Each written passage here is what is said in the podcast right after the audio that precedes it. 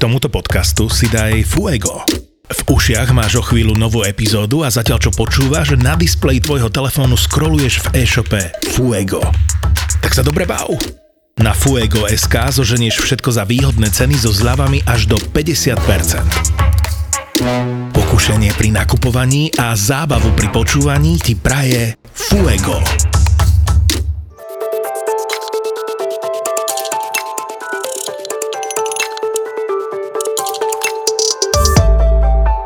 Možno aj Ferrocriuda nečakal, že to niekedy vyťahnem, a Mila som spontánne stretol u nás v budove a sme kecali a povedal, že sedem rokov budovania slajda, že to bolo tak náročné mentálne a psychicky budovať, oni budovali saskový produkt, ale že to, nie že nikomu neprajem, ale že je to veľmi náročné ísť vôbec robiť znova, keď si to predstaví tú cestu. Takže aj, že byť founder, tak to je, tú mentalitu foundera, to To je asi to, čo ťa drží pri tom živote. Je tá rola foundera extrémne náročná. To treba povedať, že je extrémne náročná. Častokrát sú tí founderi sami proti všetkým. Na druhej strane aj rola investora je náročná. Častokrát si sám proti všetkým. Dôležité je hľadať cestu spoločnú.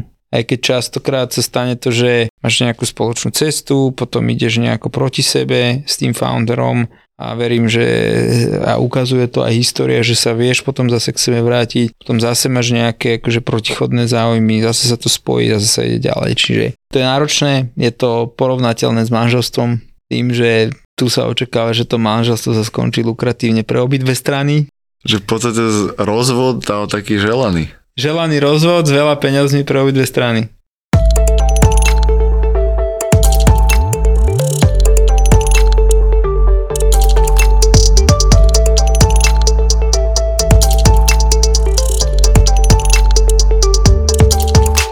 Na vás je obdivuhodné, že veľa firiem, keď prežije tri roky, tak sa čaká, či sa dostane do päť.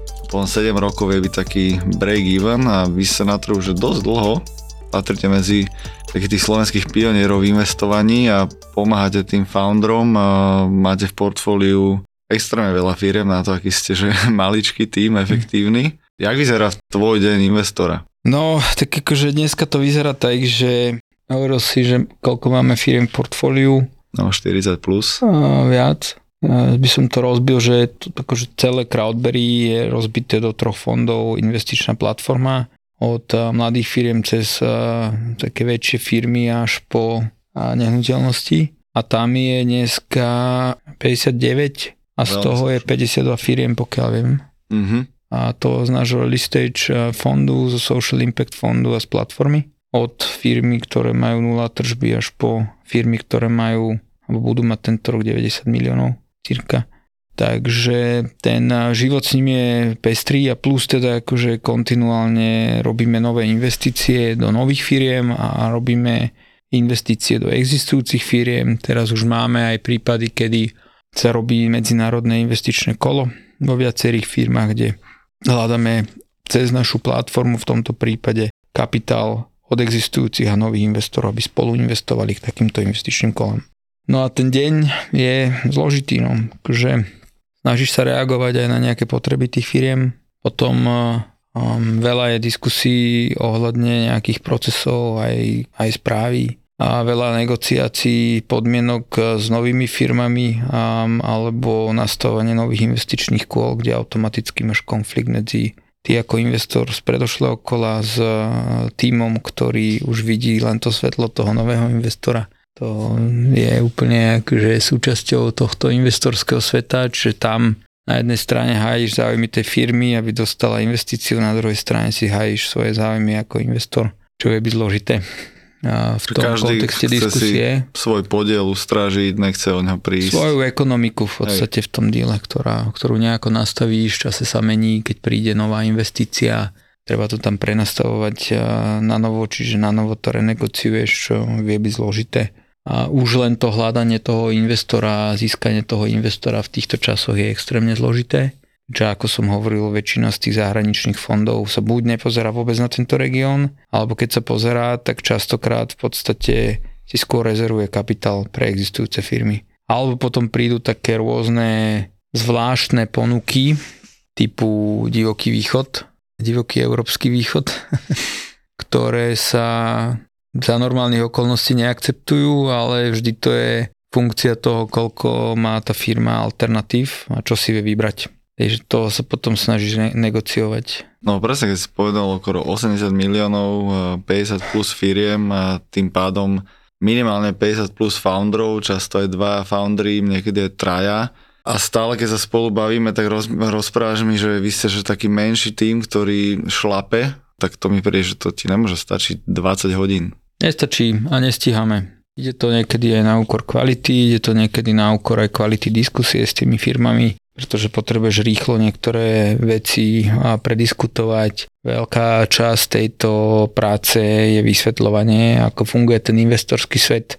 Nielen firmám, ale aj tým investorom súkromným na platforme, aby to nebolo nejakým spôsobom kontraproduktívne vzájomne. Čiže a plus, ako sa pozeráme my na nejaký svoj upside, na to, aby sme aj my zarobili do budúcna, keďže by sme chceli, aby tu CrowdBerry bolo dlhodobo a vedelo jednak investorom vrátiť peniaze, zarobiť vlastné a spolu investovať potom do budúcna aj do ďalších našich interných fondov, potenciálne aj s platformou, aby tu dlhodobo bol k dispozícii kapitál.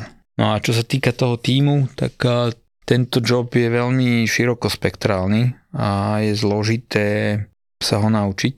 Naozaj sa to učia ľudia niekedy aj na univerzitách, už teraz existujú pre investorov aj vzdelávacie programy, mástre a podobne, kde sa ťa snažia naučiť tie technické zručnosti, negociačné a súťažnosť s makrom, business modely, pricing et cetera a psychológia. To je dôležité. A investor musí vedieť switchovať, je k tomu donútený, nie že by to mal vedieť, ale je k tomu donútený, že niekedy si mentor, niekedy si coach, niekedy si bič, niekedy si kamarát, niekedy si ten úplne najhorší človek na svete, lebo že čo vlastne po tej firme chceš. Hlavne nejakú návratnosť na kapitál, akože koho to zaujíma. Takže vie to byť, vie to byť veľmi zložité. No a akože toto všetko, keď máš vedieť um, od technických zručností cez negociačné stmeliť v jednom človeku, tak je to náročné. Plus akože tá interakcia ľudská je byť extrémne vyčerpávajúca. Čiže ešte aj musíš nájsť niekoho, kto to chce robiť, aj keby to všetko vedel. A preto sa nám to aj zle hľada do tímu. Tých ľudí je tu extrémne málo, to znamená, že väčšinou časť tých technických zručností ako nejaký základ majú, veľa sa potom vedia naučiť u nás, respektíve s nami. A tú investorsko-transakčnú, negociačnú stránku sa učia on the job. Preto je to na niekoľko rokov. Ja sa po sedemnástich rokoch stále učím. Každý týždeň, každý mesiac. Preto ten tím rozširovať pre nás je zložité. Tak ako by si mal vedieť škálovať svoj biznis, tak my ho vieme zložito škálovať práve kvôli tomu, že tam túto ľudskú interakciu Potrebuješ, potrebuješ mať ľudí, ktorí rozumejú, potrebuješ mať ľudí, ktorí vedia vysvetliť súkromnému investorovi aj tej firme, ako ten svet funguje, vedieť si vybudovať kredibilitu, dôveru, vzťah, aby jedným aj druhým smerom a to fungovalo. A toto všetko patrí k tomu, k tomu jobu a čím ďalej sa posúvaš cez tie investičné kola, tým tam vznikajú potom prirodzene nejaké konflikty záujmov. Nie, nie, nie konflikt um, záujmov, ale conflicting interest, mm-hmm. Čiže protichodné záujmy, kde starý investor zriedi firmu a zakladateľov, teraz príde nový, nejakým spôsobom sa to musí celé, medzi, celé upratať, toto vie byť zložité a teraz keď si to dáš krát, už stačí len, že desať, pätnásť, dvadsať firiem, keď ti rejzuje v portfóliu a bohužiaľ nemáme na Slovensku tým, že máš taký malý, taký malý okruh ľudí z investičného prostredia, ktorí tomu rozumejú, ktorí sa neskôr vo svete presúvajú do tých firiem a vedia v tých firmách pomáhať riadiť tie procesy, tak je tá diskusia s tými firmami zložitá pri tom ďalšom nastavení, pretože sa očakáva od investora, že s tým bude pomáhať. A to kapacitne sa nedá stíhať. A ono to, keď to si to zoberieš, akože keď to zhrnieš a dáš to na nejakú vyššiu úroveň, tak je to to, o čom tu hovoria v regióne, že proste máme problém s ľuďmi. Kvalifikovanými ľuďmi, ktorí utekajú do zahraničia. A žiaľ, sme ešte nenašli startup, ktorý by vedel klonovať ľudí. Vrátane skúseností, vedomostí. Elon Musk na to určite robí niekde tajne. A v Číne je genetická modifikácia. Tak je to stále ultra mladý segment, a keď si aj popísal takú tú krátku históriu, tak v podstate presne, že Neology a ľudia ako Štefunka nejak tak začali to aktívnejšie riešiť, a to je ledva desať pätnásť rokov. dvetisícštrnásť. No, takže to je, že... To... Predtým tu bol dlho gap. No, a že prečo toto išiel ty? Že čo ťa na tom fascinovalo, že ja idem byť investor na Slovensku?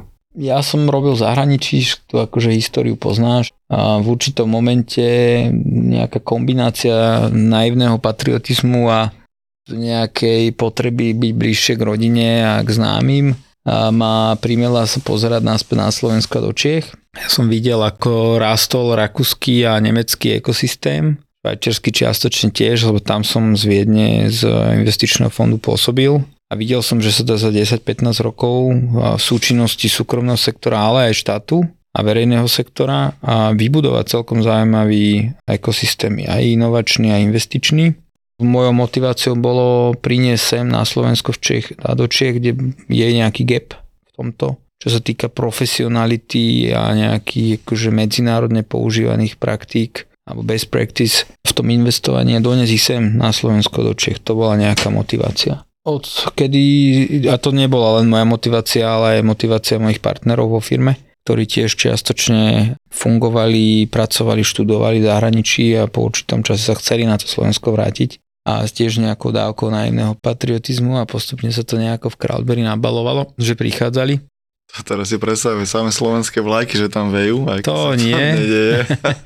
My sme rádi, keď vidíme, že tie firmy, ktoré sú vybudované zo Slovenska, vedia získať zahraničný kapitál, že stále je akože vlastnícka štruktúra schodná pre ďalšie investičné kola, že tie firmy fungujú v zahraničí, vedia uspieť v európskej medzinárodnej konkurencii, vedia sa presadiť, že tú inováciu, ktorá vznikla na Slovensku, a vedia exportovať von a donesem pridanú hodnotu z toho, že to robia, čo by malo v teórii prispievať k tomu, aby celý ten ekosystém rástol. Čom tu ešte chýba a to si myslím, že príde časom, pretože vybudovať tú firmu treba sedem rokov, ja hovorím, že desať a od toho nejakého prvého momentu, kedy sa na to pozeráš, do momentu, keď to potenciálne vieš predať za rozumné peniaze. Takže nám tu ešte prídu exity. Sú tam samozrejme potom nejaké výnimky, ale že drvivej väčšine prípadov je to táto rastová krivka, že ide sedem desať rokov na to naozaj potrebuješ, čiže keď si zoberieš tie firmy, ktoré my sme financovali, a dvetisícšestnásť sme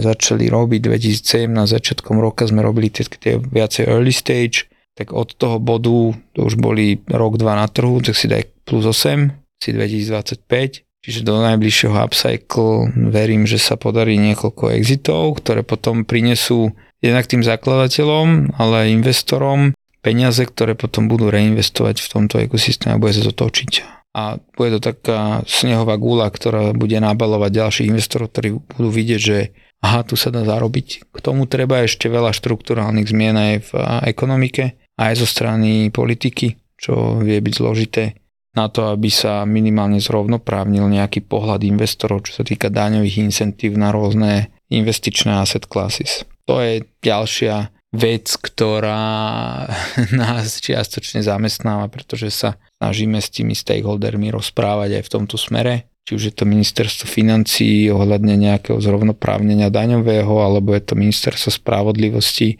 ohľadne pripravovaných zmien v obchodnom zákonníku, čo sa týka nejakých inštrumentov investičných a korporátnych zmien, aby to bolo jednoduchšie, až po úrad vlády, ktorý, chvála Bohu, pripravuje inovačnú politiku pre Slovensko. Tam to bude možno zložitejšie to presadiť, ale verím, že tá monetárna, tá peňažná motivácia dostať na Slovensko tie peniaze bude, hna, bude tá hnacia síla, aby sa to, aby sa to podarilo urobiť.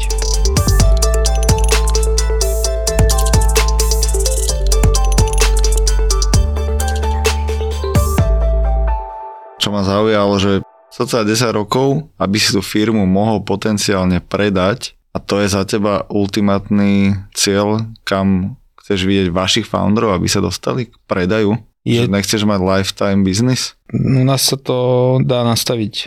Dá sa nastaviť to, že akým smerom chceš tú cestu smerovať. Dôležité je, keď bereš investorské peniaze, tak povedať tým investorom, že asi akým spôsobom ich budú mať zhodnotené, či to bude lifetime a budú dostávať dividendu, alebo to bude na nejaké očakávané obdobie, kedy budú môcť odtiaľ vystúpiť aj so zhodnotením.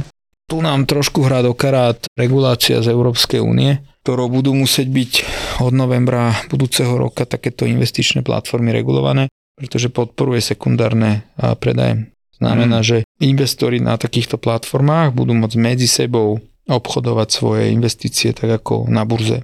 A tým pádom ty budeš mať lifetime, možno kľudne aj lifetime firmu, ktorá nebude chcieť ísť do toho exitu, ale ako bude rásť a bude ukazovať výsledky, tak tí investori medzi sebou si budú môcť so zhodnotením predávať svoje podiely ďalej. To je niečo, čo trošku odstriháva ten timeline tých desať rokov budovania firmy od timelineu, kedy investori môžu uvidieť likviditu vo forme nejakého speňaženia mm-hmm. svojej investície. Ale nemôže sa stať, že predám podiel, alebo teda, že nejaký investor v mojej firme predá podiel inému, ktorý bude mať iné plány a kvázi začne ma tlačiť ako foundera do niečoho. Tí investori som... na našej platforme nemajú takú sílu.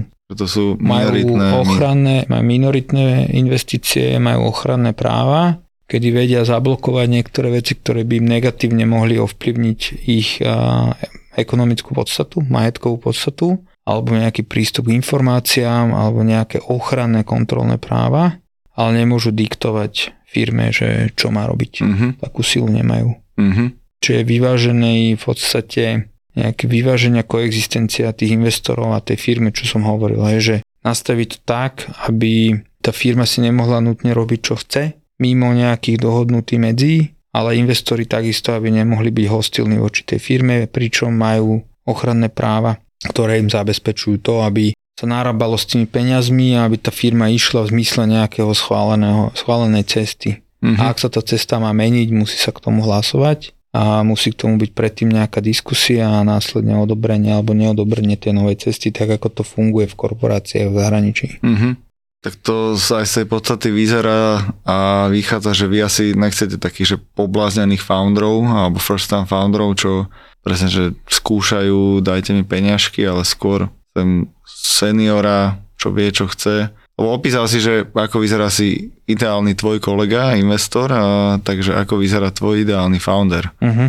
Akého chceš vidieť foundera? Akože tých, tých absolútne mladých a pobláznených, ak im ty hovoríš, to nie sú investičné targety, ktoré by sme chceli vidieť. A skôr sa pozeráme aj pri tých mladých firmách na, na zakladateľov, ktorí majú za sebou nejakú formu skúsenosti. Či už je to relevantné štúdium, alebo je to relevantná prax, relevantné nejaké know-how pre tú oblasť, ktorú, ktorú plánujú rozvíjať. Častokrát sú to mladí foundry, ale je vidno na tej persone, že to bere vážne a že sa k tomu stavia nejako k startupu, aha, teraz hurá, ideme niečo vyskúšať zadarmo, a zadarmo a ideme to rozflakať, ideme sa trochu baviť, ale že to berú tak, že chcú niečo zmeniť, považujú to za svoju firmu, berú to seriózne a chcú to doviesť do nejakého úspešného konca. Toto sú skôr tí mladí a čo sa týka tých firiem, na ktoré sa sústredí hlavne platforma investičná, tak um, to sú už trošku vyzretejšie firmy. To znamená, že tam už je vidno výsledky a biznis model je overený, vidíš tržby, vidíš zloženie tržieb, vidíš nejakú ziskovosť a tým pádom už vidíš nejaký proof, nejaké potvrdenie toho, že cestou, ktorú sa vybrali, tak je správna, pretože ten biznis niekoľko rokov funguje, je profitable alebo close to profitable a to, čo hlavne chýba, je kapitál na nejakú páku, ktorá umožňuje nad proporcionálny rast. Veľa z tých firiem, keď za nami prídu, tak majú na limitoch bankové financovanie, pretože regulácia bank nepovoluje to, aby im poskytli viac peňazí, takže že merchant banking u nás v regióne nefunguje, kde by vedeli financovať cash flow a rast alebo um, pracovný kapitál v nejakej širšej miere. Takže tam oni väčšinou potrebujú dodatočný kapitál, ktorý potom skokovo im pomôže ten biznis rásť. Pekný príklad je Isadore Apparel, ktorý narazil na takýto strop financovania a dostal od CrowdBerry investorov cez platformu prvú časť investície, investovali ju do marketingu, skokovo narastla návštevnosť, vizibilita firmy a skokovo narastli aj tržby. Čiže to máš normálne, že dáš takto akože uhlie do pece, zvýši sa teplota, zvýši sa výkon. To, ta, tak by to malo fungovať v tých rastovejších firmách, ktoré s tým kapitálom naozaj vedia urobiť dodatočnú, dodatočný rast relatívne rýchlo. A je to len funkcia kapitálovej štruktúry firmy a dostupnosti kapitálu, ktorý vieš investovať na rast. Čiže ideálne mám product market fit, akurát potrebujem to, čo funguje, znásobiť. Predfinancovať. Mm, OK. Čiže ten aj ten anglický termín skin in the game, čiže mm-hmm. keď majú vymaxované financovanie bankové alebo ideálne nejaké svoje úspory, tak to je tiež niečo, čo rád vidíš? Určite. My sa na to pozeráme aj od tých early stage, že aký skin in the game tie firmy majú, hej, že hmm. čo tam majú vložené. Že to len čas, alebo tam naozaj strčili nejaké svoje peniaze, alebo vieš, že sú zamestnaní, popri tom niečo rozbiehajú, tak časť toho zárobku financujú do firmy, alebo robia popri tom niečo, aby živili firmu, tak tomu hovoríme skin in the game. Aj tak to nevždy vyjde, pretože tá komplexita budovať tú firmu a v dnešnom prostredí, kde si per definition v majorite prípadov hneď v medzinárodnej konkurencii, tak je zložitá, ale minimálne je to predpoklad na to, že tí zakladatelia proste o to budú bojovať, lebo tam majú svoje peniaze strčené. Dokonca niekedy v tom early stage vyžadujeme spolufinancovanie. My dáme nejaké peniaze drobné, ale oni musia dať nejaké drobné peniaze. Teda menšie dro ako naše drobné, ale Hej. drobné. Aby tam bol ten skin in the game a tam sa to potom láme. Vieš, keď sú oni ochotní do toho dať peniaze, tak tomu veria. Keď je to čistá opcia, že tak zoberiem investorský kapitál a uvidím, tak je to iný prístup a je to aj signál pre teba ako investora. Už deviateho februára pôjdeš zase do kolien. Máme pre teba dve pandorine skrinky a v nich šmakocinky. Chalani z podcastu Peklo v Papuli otvoria Gastro Backstage a Zuzka z podcastu Tri neznáme bude riešiť ako zvyčajne mužov, vzťahy a sex. ZAPO Tour pokračuje. Štvrtok, deviateho február, Luna bar v Bratislave a naživo Peklo v Papuli a Tri neznáme. Vstupenky zoženieš iba online na zapotour bodka es ká. Buffett to tiež hovoril, že jeho výhoda a ľudia ako on, že je aj investor a zároveň je aj podnikateľ a to isté vnímam aj u teba a u tvojho partnera Dana Gašpara a o váš tým, že vy ste presne, že vy nie ste len tí pasívni investori, čo pozerajú spreadsheety, ale že vy jednak sami vedete firmu a jednak, že vy pomáhate tým founderom a jak veľmi idete do toho brainstormingu s nimi, že ideme s vámi podnikať, že dáme peňažky a zároveň aj, že OK, tak canvas, ukáž mi product market feed a analýza, to, jak ťa to veľmi uh, toto baví na to čas, že akoby, že skočíš do toho biznisu a ideš s Veličovcami riešiť oblečenie cyklistické, izadorácké. Ja, ideme aj, aj do takejto hĺbky a diskusie a máme na to menej času, ako by sme si predstavovali, snažíme sa s firmami viesť raz za kvartál diskusiu, aj nad tými číslami, jak to hovoríš, ale to je potom skôr, že analýza toho, že preklopiť biznis do tých čísel, čísla kvôli tomu, aby sme vedeli, koľko majú kešu a kedy treba robiť nejaké opatrenia na to, aby sme predlžovali životnosť tej firmy s kešom, alebo sa pozerali, že prečo nejdu čísla a že čo je tá štruktúrálna prekažka v biznise a hľadať nejaké cesty. Ale keď si spomenul Veličovcov, myslím si, že prebiehala diskusia o tom, že ako by sa dalo marketovať, na aké trhy, ako rozšíriť produktové portfólio, na aké segmenty sa, sa zamerať. Nechcem prezradať z kuchyne, ale vždy sa tam proste dá pri tých firmách pozerať na iné segmenty, iné pozicionovanie, iná geografia, iný cieľový trh, čo sa týka nejakej skupiny zákazníkov, možno nejaká iná monetizácia. Teraz riešime jeden prípad, kedy od začiatku chceli predávať za peniaze a hovoríme, ale není trakcia, tak poďme sa pozrieť, či máme product market fit, čo sa týka vnímania hodnoty produktu, tak urobte freemium. To znamená, že na začiatku zadarmo, aby sme videli, či je tam vôbec záujem to skúšať a potom to skúsme monetizovať. Čiže tieto diskusie tam vedieme, vedieme ich na začiatku, vedieme ich aj postupne. Aj v kontexte nejakých meniacich sa trhových podmienok. Máme na to veľmi málo času, to je asi to, čo nám celé portfólio vyčíta a portfólio firiem aj, aj investori, ktorí sa nám nevedia dovolať a nezdvíhame a neodpisujeme, alebo určite nie v očakávanom čase, ale akože ten primárny cieľ je pracovať s tými firmami a zhodnocovať tie investície. Sne mi to, jak presne keď si človek otvorí vašu platformu, že aj pekne tam máte graficky spracované a že každá firma je vlastne taký mini príbeh, máte to pekne mm. storytellingovo popísané tak mi to príde, že to je akéby, že, aj, že to môže byť tá najzábavnejšia časť vlastne tvojho jobu, že rozpráva sa s každým o tom jeho biznise, spoznať jeho príbeh, ale aj, že keď to máš robiť s päťdesiatimi plus firmami pravidelne. Tak uh, vieš, ako ten mandát investora je tým, že sme komerčný investor alebo pracujeme s komerčnými investorami, mandát investora je zhodnocovať peniaze. A okolo toho niekedy je zábava, ale väčšinou nie. Lebo zhodnotiť tie peniaze, ergo pomáhať tým firmám rásť je zložité. Pre tie firmy samotné, ak si hovoril, že my sme tiež CrowdBerry boli v dvetisícšestnásť dva a pol chlapa, two and a half men.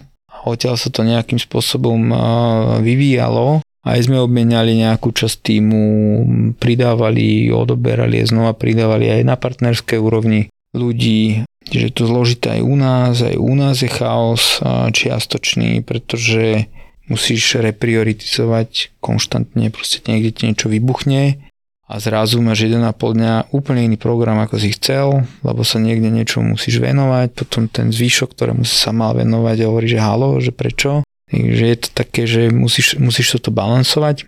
No a my sme tiež ako firma, každá z tých firm bojuje, my to vidíme, aj to vnímame, aj to rešpektujeme, pretože to poznáme od nás. My sme tiež prešli niekoľkými kolami financovania. Tiež to bolo častokrát už veľmi natenko, alebo už aj menej ako tenko.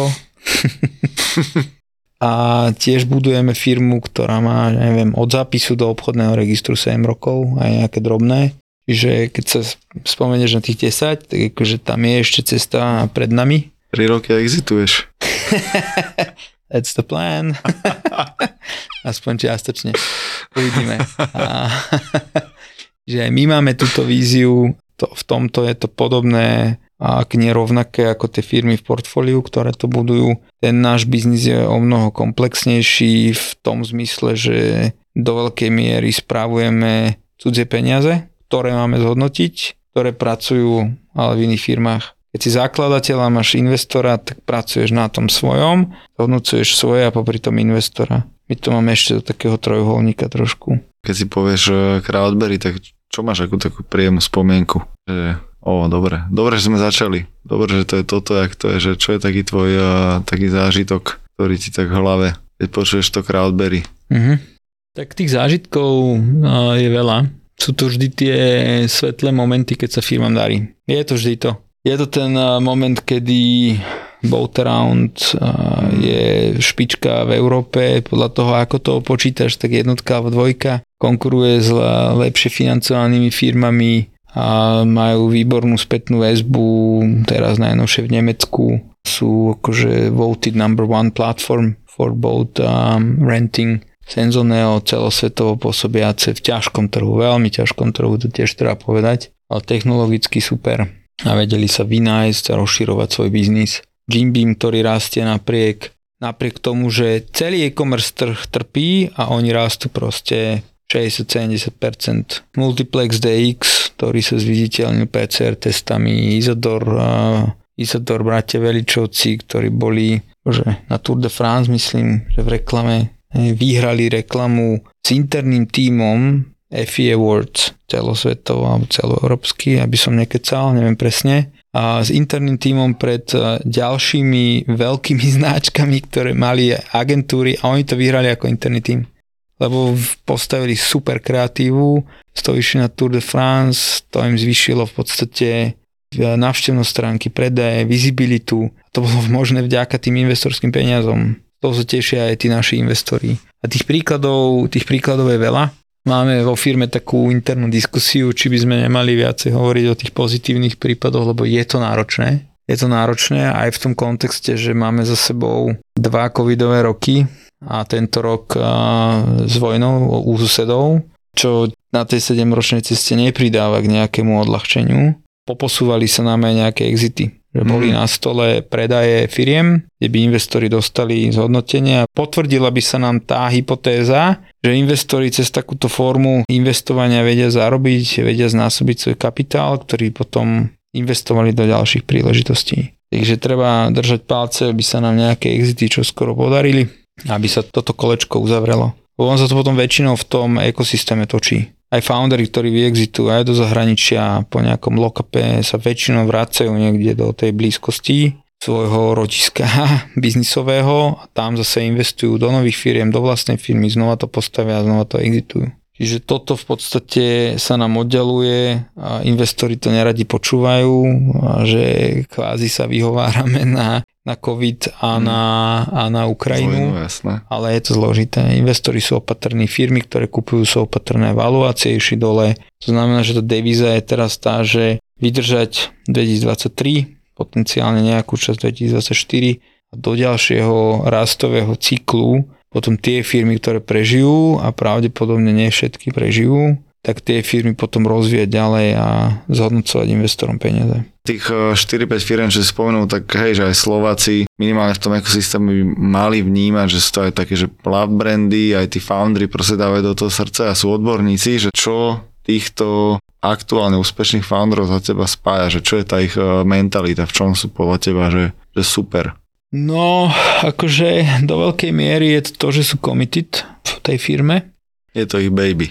A je to aj ich asset, vieš, mm-hmm. aj do budúcna. A stále nie sú ešte tam, kde by chceli byť, že chcú dokázať, že vedia vybudovať firmu s nejakým impactom. V tých firmách sú to naozaj, že odborníci na ten daný segment. To je po nejakej stránke odborných znalostí. Čo sa týka nejaké personality, tak určite je extrémna vytrvalosť a vynaliezavosť. Akože vedieť zmeniť smer, lavírovať, tak aby tú firmu udržali nad vodou, otvoriť si nové trhy, nové zákaznícke segmenty, získať nové zdroje financovania cez tržby alebo nové zdroje financovania cez častokrát prestížne granty, ako je to v prípade spomínaného Multiplexu, Multiplexu a Sensonea. Um, kde získali ten prestižný E I C uh, grant priamo z Bruselu pomedzi obrovskej konkurencie niekoľko tisíc firiem.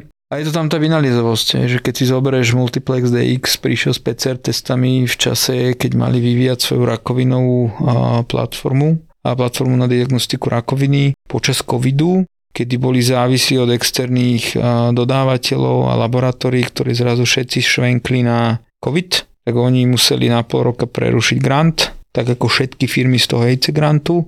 No a nesedeli doma, ale prišli a povedali, že vieme urobiť, keďže P C R test je založený na R N A, tak urobíme najpresnejší test, urobili najpresnejší test, predali ho, odfinancovali tak paralelne časť vývoja tej rakovinovej platformy a skipli tak jedno investičné kolo. V najhorších časoch, kedy sa dalo rejzovať v tom čase, sa bol vnímaný COVID ako najhorší čas, potom prišiel rok dvetisícdvadsaťdva, február, ale v podstate vedia sa posúvať a nestoja aj vďaka tomu, že sa vynaliezli a že, že ukázali vynaliezavosť a odbornosť, prišli s P C R testami, predali ich, odfinancovali sa. Sensoneo deto.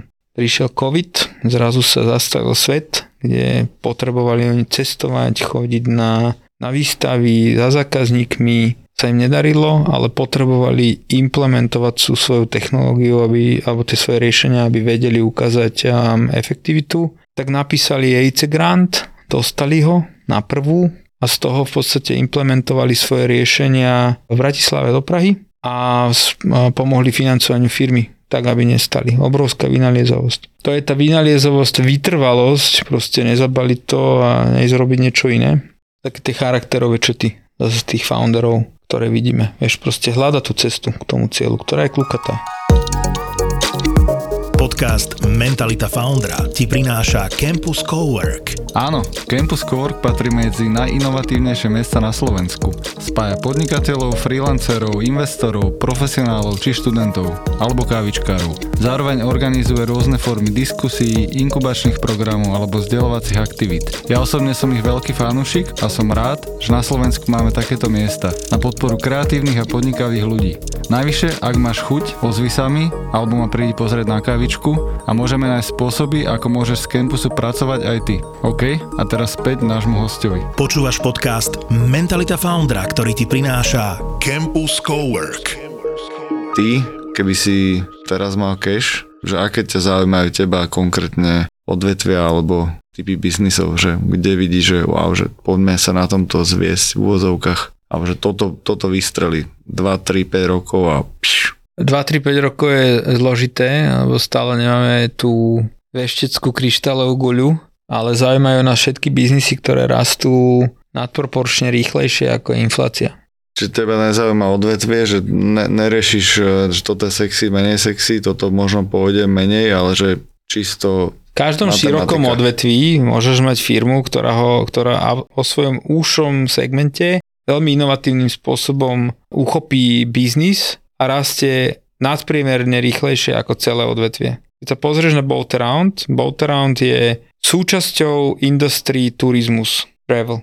Celý turizmus a travel je v kolenách počas covidu a počas a, aj teraz a, dvetisícdvadsaťdva a Boataround staré rastie niekoľkými desiatkami percent ročne v rámci toho biznisu, v rámci toho, tej industry, toho priemyslu. Ešte, to, to je zložité povedať, že ten priemysel, hen ten priemysel, hen to odvetvie, tamto odvetvie.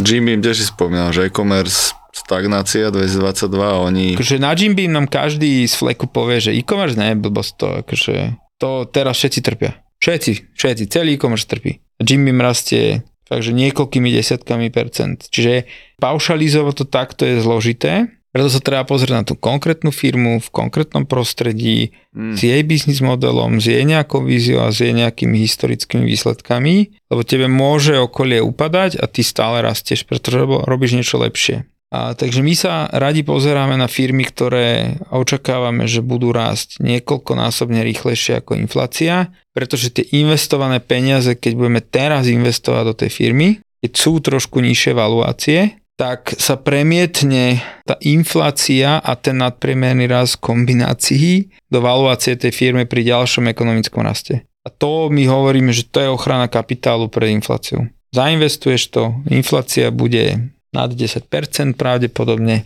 dúfajme, že nie nad dvadsať, to by bolo asi hodne zle. Keď tá firma rastie štyridsať, päťdesiat, šesťdesiat percent ročne, už len tržbovo a vie premietnúť infláciu cenovú a vstupov zákazníkovi do tržieb alebo úsporou v rámci nákladovej bázy a nejakej hrubej marže, tak ty môžeš očakávať, že hodnota tej firmy bude rásť štyridsať, päťdesiat, šesťdesiat percent ročne. Dáš si dole infláciu, desať, dvanásť, trinásť, štrnásť, pätnásť, osemnásť percent podľa toho, aká krajina a stále máš niekoľko desaťnásobný rast reálnej hodnoty tvojich peňazí. Znamená, že investori by sa mali teraz pozerať v rámci svojich možností na to, či neinvestovať do takýchto reálnych asetov do firmy. Musia si vie vybrať a mali by si to distribuovať do viacerých, lebo ako som hovoril, kryštálová guľa, veštecká guľa to ešte nemáme. To je druhý startup, ktorý hľadáme, popri tom klonovaní, tak aj vešteckú gulu. Kryštálovú, možno na tom Elon Musk pracuje, neviem, zatiaľ, zatiaľ o tom neviem. Aby sme mali nejaké vyvážené portfólio a firiem, z ktorých trvia väčšina, verím, že bude raz nadpriemerne a prinesie tú návratnosť o pár rokov. A niektoré, vieš, akože my to neviem úplne trafiť. Tiež, akože GymBeam nemusel raz toľko. Ale rastie. Boataround tiež mohol raz rýchlejšie, mohol raz pomalšie. We never know. Aj ostatné firmy, proste to, nevieš to povedať. Tá, jak sme sa bavili, tá cesta je kľukotá, že ono to niekedy nevyzerá na ten rast, firma ale na tom štruktúrálne pracuje, potom to môže vybuchnúť, nemusí to vybuchnúť. Preto je dobre si to rozdeliť, preto tú platformu sme postavili tak, že si môžeš po menších čiastokách investovať do väčších firiem, do viacero firiem. S tou novou reguláciou európskou, ktorú som spomínal, budeme znižovať ten minimum ticket, lebo už nebudeme mať obmedzenie nejakého konkrétneho počtu investorov, ktorým môžeme ukázať investíciu, čiže to budeme vedieť rozšíriť, tým pádom si menšiu čiastku budeš vedieť investovať a tvoje disponibilné zdroje budeš vedieť investovať do širšieho portfólia. Investori majú u nás niektorí desať, pätnásť, dvadsať, dvadsaťpäť investícií a majú vytvorené takýmto spôsobom portfólio. Po menších čiastkách. Mm-hmm. Tak ako by to malo v podstate byť, aby si si hedžoval nejaké riziko výpadku v niektorých v porovnaní s tými, ktorí ti zarobia nadpriemerný výnos. A celkovo na tie investované peniaze, jak sme sa bavili na začiatok, že prečo sa investuje do, to, do takéhoto typu inovácií, firiem a páli teraz sa cash v niektorých. Teraz príde odpoveď, nej? Prečo uberá. A páli sa cash v niektorých a stratíš niektorých cash, lebo dohromady by ti to malo v podstate urobiť nejakých dvadsať až dvadsaťpäť percent ročne na tvoj investovaný kapitál v čase. Keďže to je rizikový kapitál, keďže je to equity kapitál. Aké je to si to priznať, že táto firma to nedá? Že to sme netrafili? Zložité. zložité. Máme spomedzi tých päťdesiat percent máme jeden konkurs zatiaľ, pričom sme dlho bojovali o to, aby sa to tam nedostalo. Majoritný vlastník bojoval o to, aby sa to tam dostalo. Nechcem nejak rozvádzať detailnejšie, keďže nejaká časť toho je aj predmetom nejakého súdneho sporu. A tam sme proste dlho, dlho, dlho bojovali kvôli tomu, že ten segment je zaujímavý, je na pick-upe a tá firma mala z nášho pohľadu šancu, stále má, sa nám to podarí nejakým spôsobom z toho konkurzu dostať, má šancu tam uspieť. To bolo zložité. Je zložité vopred povedať, či bolo dobre toľko času do toho investovať alebo nie. No z toho, že si všetko vymenoval, že musíš za deň robiť, tak o, ktorá aktivita je, že tak najmä sa ale, že ultra teším. Tam dve najobľúbenejšie aktivity, to je keď nakupuješ a potom keď predávaš úspešne, vieš. Čiže nakupovať nové investície, vieš, tam ešte nie si spálený nejakými...